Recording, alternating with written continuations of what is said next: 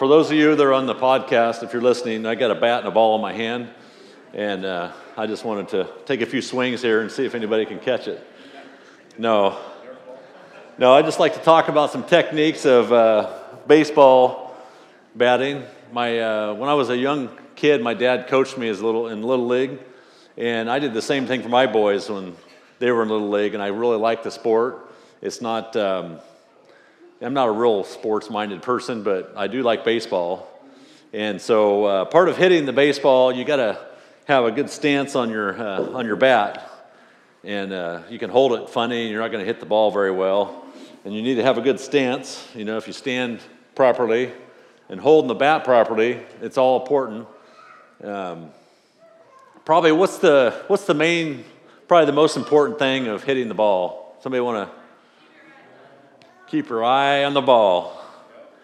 We were always telling our boys, just keep your eye on the ball. It's not that hard. I kind of remember as a kid, you know, going to go try to go for the fence. I turned my head, totally missed it. But um, it's not really about baseball we're here for, though, is it? Um, it's just something to kind of maybe think about in our spiritual walk.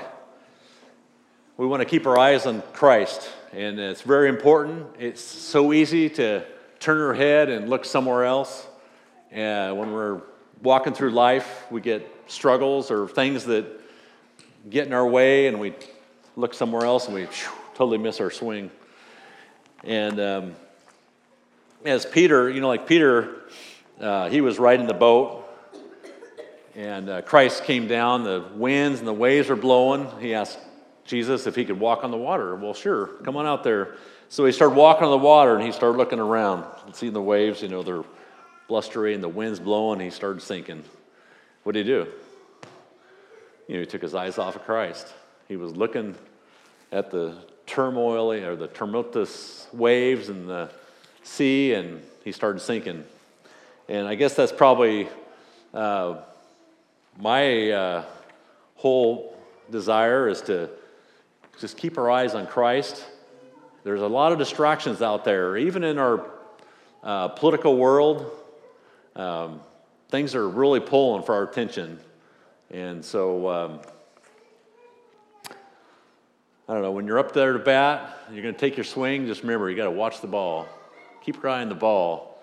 It's right there. If you're blindfolded, you're not going to see it. We put it on Christ, we're going to be able to function and we're not going to be perfect. We're going to, we're going to make mistakes, but it's, uh, it's about allowing Christ to work, work through us and in us.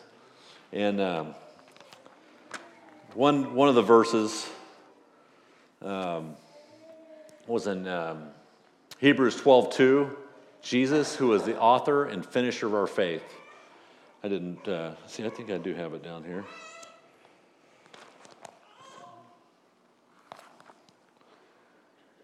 Looking unto Jesus, the author and finisher of our faith, who for the joy was set before him endured the cross, despising the shame. Another one I had picked out here in 2 Corinthians 4:18 it says, "While we do not look at the things which are seen, but at the things which are not seen." So our spiritual life I'm telling you to look with your eyes, but it's really not physical, it's spiritual. We're looking with our eyes spiritually. I would like to, uh, probably the thing that prompted me to this was uh, the Shema, you know, the Jewish prayer in Deuteronomy uh, 6. Darren, you want to pull that up on the overhead? I was thinking, why don't we all stand and we'll uh, read this verses together Deuteronomy's uh, chapter 6 verses 4 through 9. And we'll read it together.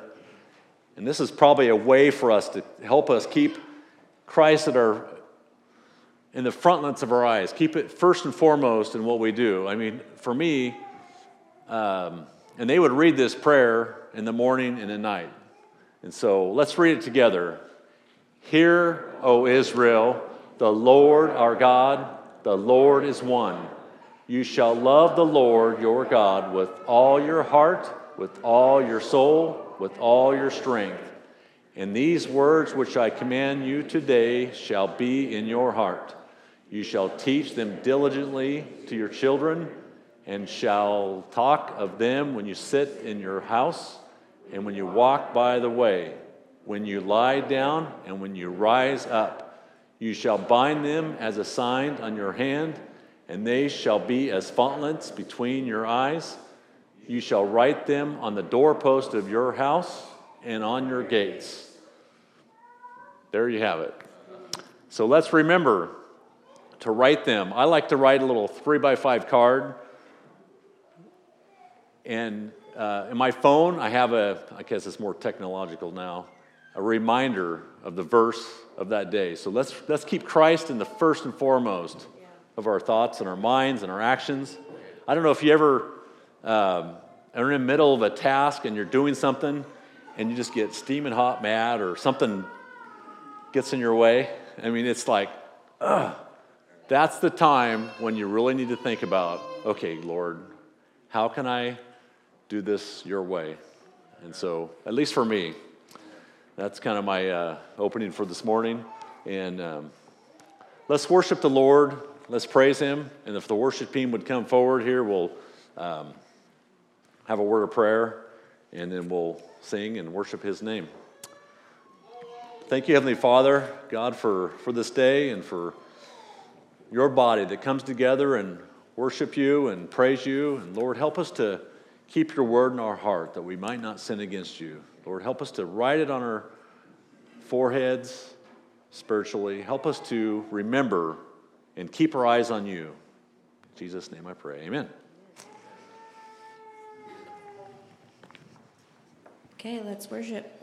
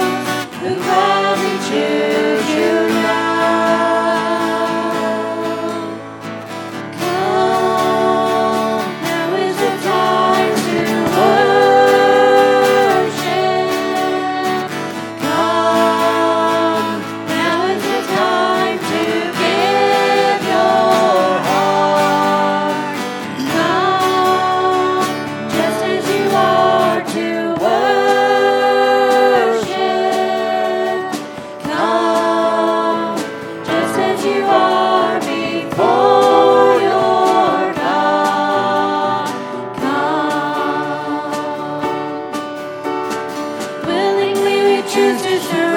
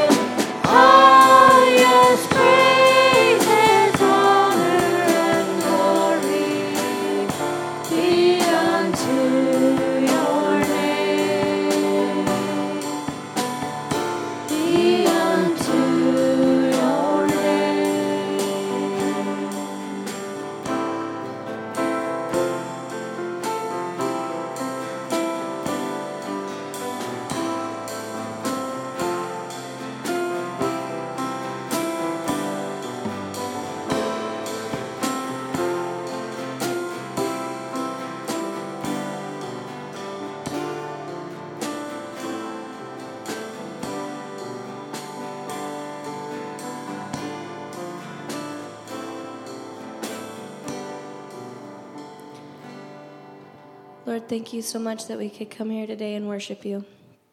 I pray that you would have your hand over the rest of this service. And all God's people said. I want to welcome you here this morning. If you're visiting, welcome. It's good to have you here. I don't know if any of you read the bulletin all the way through, but uh, I have to read it through. Robert reminds me every once in a while, hey, did you see what I put in the bulletin? Well, I do now, most of the time. And this is what happened this year is the temperature dropped from 90 to 50 like it saw a state patrolman. it's about what it did this year. It seems like I am very grateful and thankful to be finished with harvest. I know there's a few others here that are very grateful for that. Uh, we did get finished this last week, and it's a very nice feeling to have that completed and behind us for the year. I just want to thank the Lord for lots of fruit and a good harvest. My Monday, Edwards, was a little different, and I was excited on Monday when I pulled out to the orchard, and there were 17 people there ready to pick apples. And that was a good day. we are going back to Genesis chapter 4. And uh, it's been a couple weeks since we've been in Genesis, so we're going to go back there this time. And I know coming up in Genesis, the next chapter is a genealogy. And um, I think it was Macy asked me this morning, Are you going to go through that one? And I said, Well, we're going to do something with it. I don't know what yet. But God always has a perf- purpose for what is in Scripture. So I know that everybody, including myself, is tired this morning, and that's okay because we can come here we can rest in Christ. We can enjoy fellowship in a safe place and with family. So, but I'm gonna, I am gonna have you stand while we read Genesis chapter 4, verses 1 through 15. Stand if you're able. Genesis chapter 4, verses 1 through 15, it says, Now Adam knew Eve, his wife, and she conceived and bore Cain, and said, I have acquired a man from the Lord. Then she bore again, this time his brother Abel. Now Abel was a keeper of sheep, but Cain was a tiller of the ground. And in the process of time, it came to pass that Cain brought an offering of the fruit of the ground to the Lord. Abel also brought of the firstborn of his flock and of their fat. And the Lord respected Abel and his offering, but he did not respect Cain and his offering. And Cain was very angry, and his countenance fell. So the Lord said to Cain, Why are you angry, and why has your countenance fallen? If you do well, will you not be accepted? And if you do not do well, sin lies at the door, and its desire is for you, but you should rule over it. Now Cain talked with Abel his brother, and it came to pass when they were in the field that Cain rose up against Abel his brother and killed him. Then the Lord said to Cain, Where is Abel your brother? He said, I do not know. Am I my brother's keeper? And he said, What have you done? The voice of your brother's blood cries out to me from the ground. So now you are cursed from the earth, which has opened its mouth to receive your brother's blood from your hand. When you till the ground, it shall no longer yield its strength to you. A fugitive and a vagabond you shall be on the earth.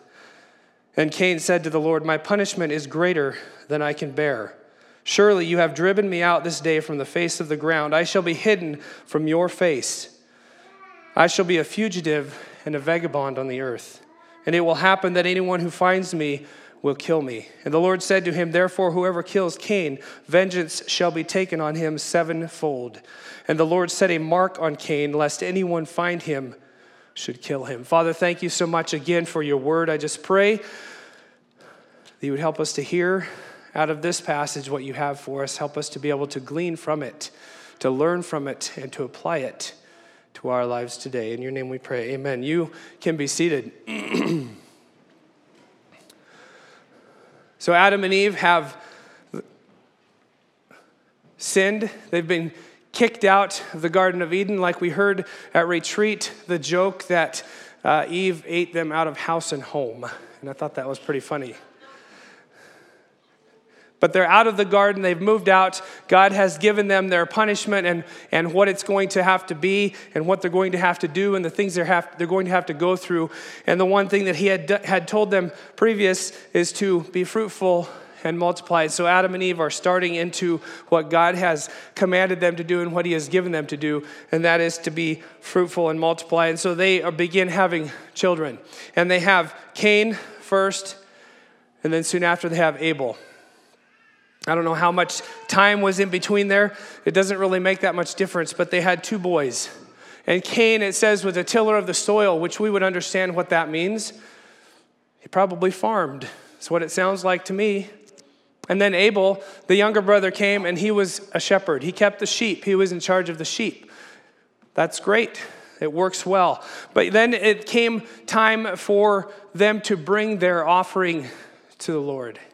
And I've read this, I've heard this a lot of times, and I always could never figure out why, why, why didn't God like Cain's offering? That's what he did. He was bringing, uh, if it was the first fruit, I don't know what it was of his, he was bringing it to the Lord the same way that Abel's bringing the first fruit of his. And this is what Scripture talks about, is bringing our first fruit to him, whether it's monetarily, whether it's time, whether it's anything that we might have, we bring the first fruits to God. And this is what Cain and Abel were doing. they, both, they both gave of their respective careers, both were right to bring their offerings. This is what they were asked to do, this is what they were supposed to be doing. I don't know that it's any different today. We maybe do it in different ways, but we practice the same thing today. We bring the first fruits. We bring offerings to the Lord. We don't preach on tithing here, and I don't intend to start doing that. But this is kind of what is being set up here. This is what we do. Cain farms all year, and then he brings some of his, some offering of what he has for the year to present to the Lord. That was right. That's what he should have done. Abel takes care of his sheep, and he brings from his flock the first fruit, and it adds in that one um, and of their fat the firstborn of his flock and of their fat. And he brings it and offers it to the Lord. And this was the right thing to do. This was what they were supposed to do. But why did God accept Abel's and he rejected Cain's? Why was that? Cain wasn't a shepherd. And so to bring his first fruit wouldn't have been a, an animal, it would have been the first fruit of what he was doing. And so, why is this this way? I want to read Proverbs chapter 3 verses 9 and 10. It says, Honor the Lord with your possessions and with the first fruits of all your increase, so your barns will be filled with plenty and your vats will overflow with new wine. We are to honor the Lord with our possessions. We have to re- recognize, sometimes I think it helps if we recognize that the possessions that we've been given came from the Lord to begin with. So essentially, all we're doing is giving back of the first fruits of what He has already blessed us with. And I don't want to get confused on what we're trying to do, but I'm focusing this morning on what on Cain and Abel. Honor the Lord with your possessions. There was nothing wrong with Cain's offering. Where the problem was, was his heart. And as we continue reading on, it says, um, but, he did, uh, but he did not respect Cain and his offering, and Cain was very angry, and his countenance fell which reading through this and, and looking at it a little bit would indicate to him that there was a heart issue there. Now, I don't know about you, but we have things that we give. I, one thing that I enjoy about growing apples is that we, you start in the spring, they bloom, it's beautiful. They put on little pieces of fruit and you grow them all year. And then finally, you're waiting and you're waiting and you're waiting. And finally, you can find one that tastes good.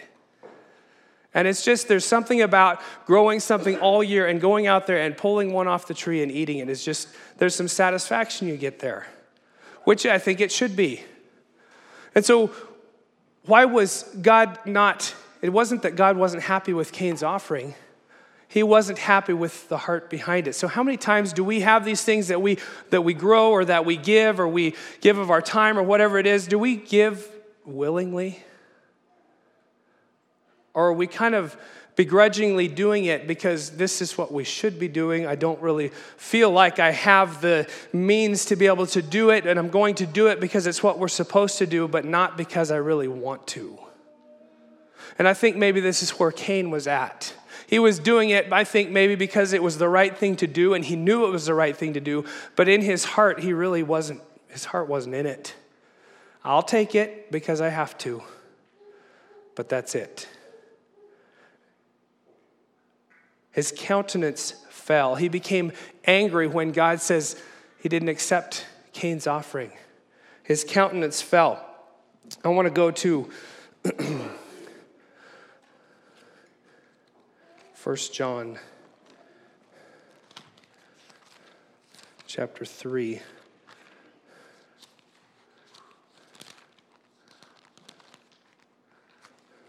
Verses 10 through 15. It said, In this, the children of God and the children of the devil are manifest. Whoever does not practice righteousness is not of God, nor is he who does not love his brother. For this is the message that you heard from the beginning, that we should love one another. Not as Cain was of the wicked one and murdered his brother. And why did he murder him?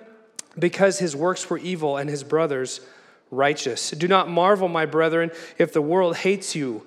We know that we have passed from death to life because we love the brethren. He who does not love his brother abides in death. Whoever hates his brother is a murderer, and you know that no murderer has eternal life abiding in him. Why does this surprise us? The Bible is talking about loving one another, and you go back to Cain and Abel, and his heart was wrong. And so, not only did God reject his offering because of his heart, because he maybe wasn't giving it willingly, it made Cain angry immediately. And his countenance fell. And, and I, if, we, if we find ourselves in, in something that we've worked hard for and then maybe nobody appreciates what we did, it can make us angry. It really can. Of course, we're not supposed to be looking for man's approval. We're looking for God's approval, but here, Cain didn't even get God's approval. And it doesn't really say very much about what was going on with Cain at that time. But obviously, his heart was not in the right place, his attitude was not in the right place. And I was reminded how often do we check our heart or our attitude in the things that we do? In the things that we give, in the time that we give, in the, in the possessions that we might share. Is our heart right? Is our attitude right? Because this made Cain angry. And I can't say that I would not totally understand where he was coming from because if it's rejected, that probably would have been me a little bit upset too. But it doesn't really say all of what was going on here, except if you look in First John and it says, um, Cain who was of the wicked, not as Cain, who was of the wicked one and murdered his brother. And why did he murder him? Because his works were evil and his brothers were righteous. And this is what we deal with all the time. This is no different. Cain was not living according to what Scripture led or taught, and Abel supposedly was. And it's the same thing we fight against today. There's things that irritate us. Why do they irritate us? Why do we find ourselves with our heart not in the right spot or with the wrong attitude. And so, what happens here when we give offerings, whether financially, time, or talents, do we, do we give them willingly or do we give them begrudgingly? What's the heart? What is the heart behind it? Do we give a portion of the first fruits or do we just give what's left? Because a lot of times it's easy to, in our time, give our time to what we have to do and the things that we have to accomplish. And then if I get all of that done and I get finished with that, then I'm going to give what I have left to God. And I will just tell you right now from experience that will never work very well for you. Now, I'm not saying you got to get up first thing in the morning. This is what I enjoy doing, but you don't have to get up first thing in the morning, give the first time of your day. But it's very important that we do set apart some part of our day to give to God. It's just important to do that. What are we giving? Are we giving willingly or are we giving begrudgingly? Check your heart. Check your heart. This didn't go well for Cain. His response was angry. And then it goes on to say So the Lord said to Cain, Why are you angry? And why has your countenance fallen? If you do well, will you not be accepted? And if you do not do well, sin lies at the door. And its desire, sin's desire is for you but you should rule over it? What in our lives might be giving a foothold to the enemy? What in our lives might be allowing sin to be laying at your door, waiting for an opportunity to pounce, to, to, to provide a temptation that you don't know what to do with? What is it in your life? For Cain, this is what it was God rejected his offering because Cain's heart was wrong. And then God says, Sin lies at the door. If you do not do well, sin lies at the door. If you give it with the right heart, will it not be accepted? Yes, I think it will be accepted. But if you do it with the wrong heart, sin is lying at the door, ready to take over, ready to step in. Cain's response was anger, and this provided a foothold for sin to take over. There's areas in our lives at different times in our lives that may provide an opening for sin to get a foothold in our lives. And my prayer is, is as we come here every Sunday, because I keep thinking, we come here every Sunday, we do the same thing, and we hear from the Word, and we sing, and we share, and it's really good and it's encouraging. But are we watching? Are we aware? Are we allowing people to speak into our lives? Are we allowing the Holy Spirit to speak into our lives to make us aware of these footholds that can get find their ways into our life to provide a foothold for sin? Are we aware of it? Do we realize that God might use other people to make us aware of that, which can make us angry sometimes because I don't want to hear it from somebody else? Ken, what you were sharing about who prayed, why? But things like that can make us angry. And is this where Cain was? It made him mad. He didn't accept it, and he didn't know what to do with that feeling. And so, what did he do? He took it out on his brother.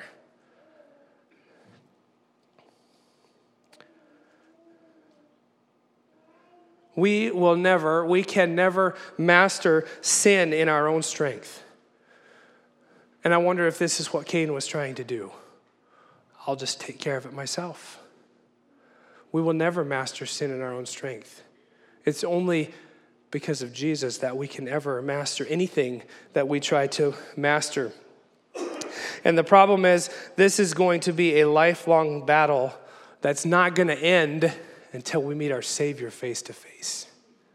It's not going to be over. If you think you've mastered it one time and you've avoided that foothold and whew, we got rid of that and that's not going to be a problem, and before you know it, there's another one facing you. And this is going to be something that we're going to work on, we're going to battle, it's going to follow us our whole life until we stand face to face with our Savior. And what an exciting day that will be because not only are we going to be with Him and there's not going to be any more pain and there's not going to be any more sorrow, but we're also not going to be tempted anymore by sin because sin has been defeated. And sometimes I don't think we realize and recognize all that that entails because I don't think our minds can understand all of that. But that's what it's going to be, and it's going to be exciting but it's a lifelong battle while we're living here. Cain was angry, he was jealous, he was upset, but he took it out on his brother. And he says in, in, in verse 8 Now Cain talked with, his, with Abel, his brother, and it came to pass when they were in the field that Cain rose up against Abel, his brother, and killed him. now, I, I want to point out the importance of dealing with sin. Because just in the previous chapter, we're reading about Adam and Eve in the garden that God created that was perfect. It had everything that was needed there. And they're not supposed to eat from one tree. And so, what they did, the choice that they made to eat of that tree was a simple, say simple, but it affected everybody, a simple choice of disobedience. God told them not to, and they thought, we know better. We're going to go ahead and eat of it. Disobedience. That's all it, we can say, that's all it was. It was still a big deal. One generation. One generation. And that sin has escalated to murder in one generation. And what are we going to do to stop that escalation? What are we going to do? How? Well, I appreciate, Brian, what you read this morning and what we all read together. Talk about it all the time. Talk about scripture all the time. Read it when you get up, read it when you lay down, read it when you eat. All the time because in one generation with Adam and Eve, they disobeyed. They chose incorrectly, and it was a disobedience to what God had told them. Their son, it went to murder in one generation. And that's how fast things can deteriorate. If we're not proactive, if we're not willing to put the time in to teaching the next generation what's right and what's wrong, it can happen that fast.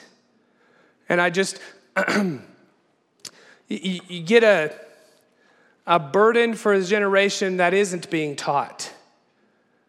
What can we do? How can we, like we heard last weekend, how can we stand in the gap for that generation that maybe don't have parents at home or maybe they don't have both parents? I don't know what the situation might be, but how can we stand in that gap so that generation can still hear what the truth is and they can still hear what's right and what's wrong and they can still know who God is and who Jesus is and what He's done for them? How can we stand in that gap? Because in one generation, it went from disobedience to murder.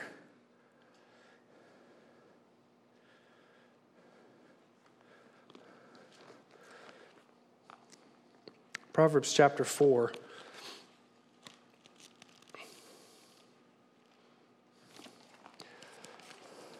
Verses 20 through 27 says, My son, give attention to my words. Incline your ear to my sayings. Do not let them depart from your eyes. Keep them in the midst of your heart, for they are life to those who find them and health to all their flesh. This is the words of God.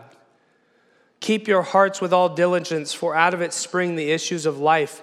Put away from you a deceitful mouth and put perverse lips far from you. Let your eyes look straight ahead and your eyelids look right before you. Ponder the path of your feet and let all your ways be established. Do not turn to the right or to the left. Remove your foot from evil.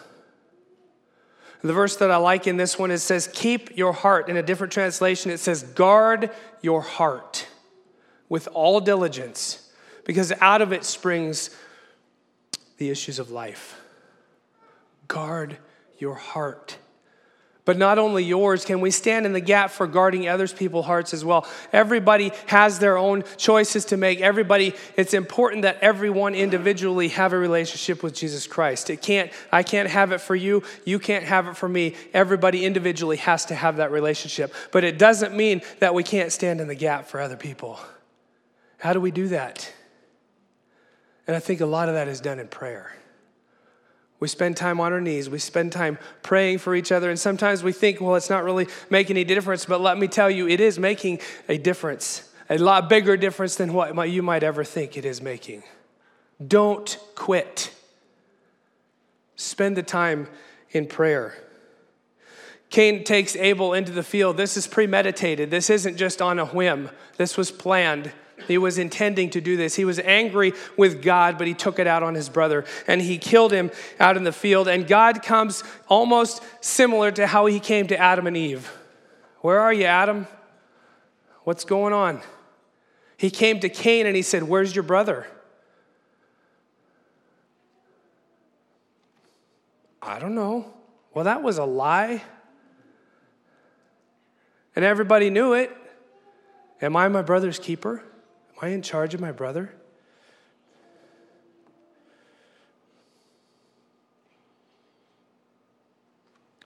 We become very good at blaming other people for everything. Started right off with Adam and Eve. He blamed her, she blamed him, the snake. It started, we're good at it. Cain, where's your brother? I don't know. Am I supposed to keep, keep track of him all the time? He knew exactly where he was, he knew what happened, he knew what he'd done. And he said, What have you done? The voice of your brother's blood cries out to me from the ground. We can't just, we can't just uh, cover this up and let it go. We can't just pretend like it didn't happen. We can't do that. It doesn't work that way. We have to deal with it. Again, do we realize the importance of dealing with sin? because sin gets a foothold. Cain got angry with God and he came to his brother and he killed his brother. And when God came and asked him, Where is your brother? he starts lying immediately. I don't know where he is. You know good and well where he is. But we panic. We panic. we're afraid that we're going to be found out for some sin that we have done. We panic and we start sinning more to try to cover up, and it never works well and never ends well. Because that's a process and a cycle that just continue on and on and on and on. So God proceeds to give Cain a punishment for what has happened because sin can't be ignored. You can't just sweep it under the rug and pretend like it didn't happen. And here's what God says So now you are cursed from the earth, which has opened its mouth to receive your brother's blood from your hand.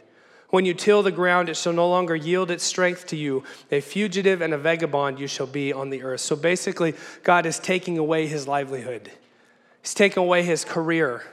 If he was a farmer, God says, whatever you do with the ground, it's not going to produce anything for you. You can work as hard as you want, it's not going to do anything for you. That's the consequence of what you did. Cain was given punishment for his actions, they were severe. The ground would no longer produce for him, and he would be a fugitive and a vagabond on the earth. So maybe he would never have a, a, a, a true home. Maybe he would be moving constantly. But it's really interesting, and I am amazed every time that how God brings things back around, how we come back to who God truly, really is. Because Cain, of course, starts complaining that this punishment is too great. I can't, I can't handle this. Well, uh, how many of us, how many of us enjoy seeing justice given? And don't raise your hand, please, because we all do.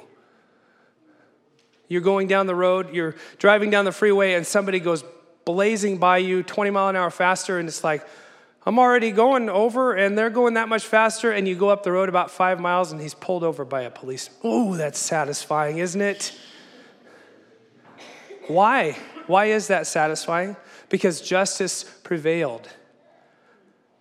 But you know what? That's not our job to make sure that justice prevails. That's God's. And he will take care of it. It don't seem like it right now. It seemed like things are not going well, but what are we doing to stand in the gap for different people? What are we doing to make a difference? Because we can complain, I, I, can't do this. This is too hard. Here's Cain. He just killed his brother. God gives him a punishment, and now Cain has the nerve to say, This is too hard. I can't do this. Well, in my mind, I'm thinking you probably should have thought about that before you killed your brother.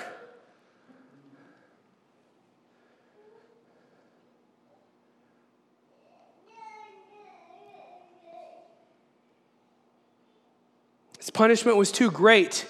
And anybody that saw him, he was afraid his family maybe they were going to come after him because he realized that if he was capable of killing somebody, they were capable of it as well. Maybe he's scared of them. I don't know what all it is, but there's going to be a punishment, there's going to be a consequence for the sin because it has to be dealt with. But our God, amazingly enough, we know this, we say this, we share this, we believe this, but living it is different. Our God is still a God of grace and a God of mercy. Because Cain complains, This is too hard. I can't handle it. People are going to be looking out for me. They're going to be trying to kill me. And what am I supposed to do now? It, uh, I, I shall be a fugitive and a vagabond on the earth, and it will happen that anyone who finds me will kill me. And he's complaining and complaining, and it's too hard. But just because you complain and just because we think it's too hard, it doesn't mean, number one, that our consequences are going to go away. They're still going to be there. He still wasn't going to be able to grow anything. He still was going to be a, a, a, fugitive and a vagabond. That wasn't going to go away. But here comes God. And I love what this says. It says, And the Lord said to him, Therefore, whoever kills Cain shall be taken on him sevenfold. And the Lord set a mark on Cain, lest anyone finding him should kill him. So God gives out the consequence or the punishment, but then he turns around and he has mercy on Cain. Cain should have died for what he did. That was the consequence of sin. That's the consequence of sin for all of us. But God still came back and he said, okay, I'm going to put a mark on you. I have, and I'm not even going to go into what that could have been. There's all kinds of speculation on what that might have been. But the, the, the thing was, he made it so that everybody knew who he was. And if anybody was going to try to kill him, that was going to return on them sevenfold. But God, in his mercy, still was protecting Cain. And he still does the same thing for us today.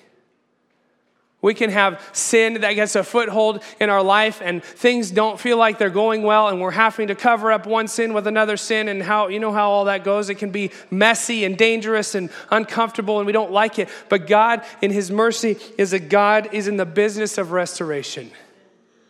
And that's what he does for each one of us. Today he still does that today. It started right there in the Garden of Eden. We saw that when Adam and Eve were kicked out, he still gave them a way.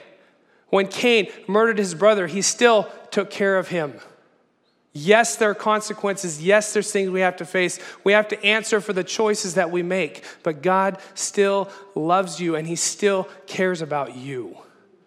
It doesn't mean the consequences are going away, but it does mean He still cares about you. Uh, one more verse that I'd like to read is in Psalms Psalm 51, verses 10 through 12. Very familiar. Create in me a clean heart, O God, and renew a steadfast spirit within me. Do not cast me away from your presence, and do not take your Holy Spirit from me. Restore to me the joy of your salvation, and uphold me by your generous spirit. And that's what our God is in the business of doing, is restoring to me the joy of my salvation. Cast me not away from your presence. And God will not cast us away from his presence. He will deal with sin. He will take care of sin. He will hand out punishment or consequence for sin, but then he will turn around and restore us right back to himself. And he'll do that for you today. He did that for Adam and Eve. He did that for Cain, and he will do that for you today. Your life might look different. It might seem different. It might be harder, but God will still restore you to himself. I'm going to have a, a song played. I don't know where you guys are at. What is it? Is there anything that might have a foothold in your life? Is there anything that you need to need prayer to restore you back to him because God is in the business of restoration. That's what he wants to do. That's why his son came. That's why he's here. That's what he has done for us. And he still does that today and he's willing to do it again and again and again and He wants to restore you to Himself. Father, we thank you for your love. Thank you, Lord, for your mercy, for your grace. Lord, if you can provide grace and mercy for Cain, I know you can do it for us, and you do. And you have shown that over and over. And I pray that you would make us aware, remind us of that continually, help us to acknowledge what you have done and what you continue to do. Thank you, Father, again for your love. In your name we pray. Amen. If you need any prayer, or if you want to come up here while this song's playing and ask the Lord to restore you, if you need restoration, it's here for you. It isn't anything that I do, it's between you and God. Restoration. Go ahead. Lord bless you guys this week. I pray that you have a good one. Keep your eyes on Him. You're dismissed.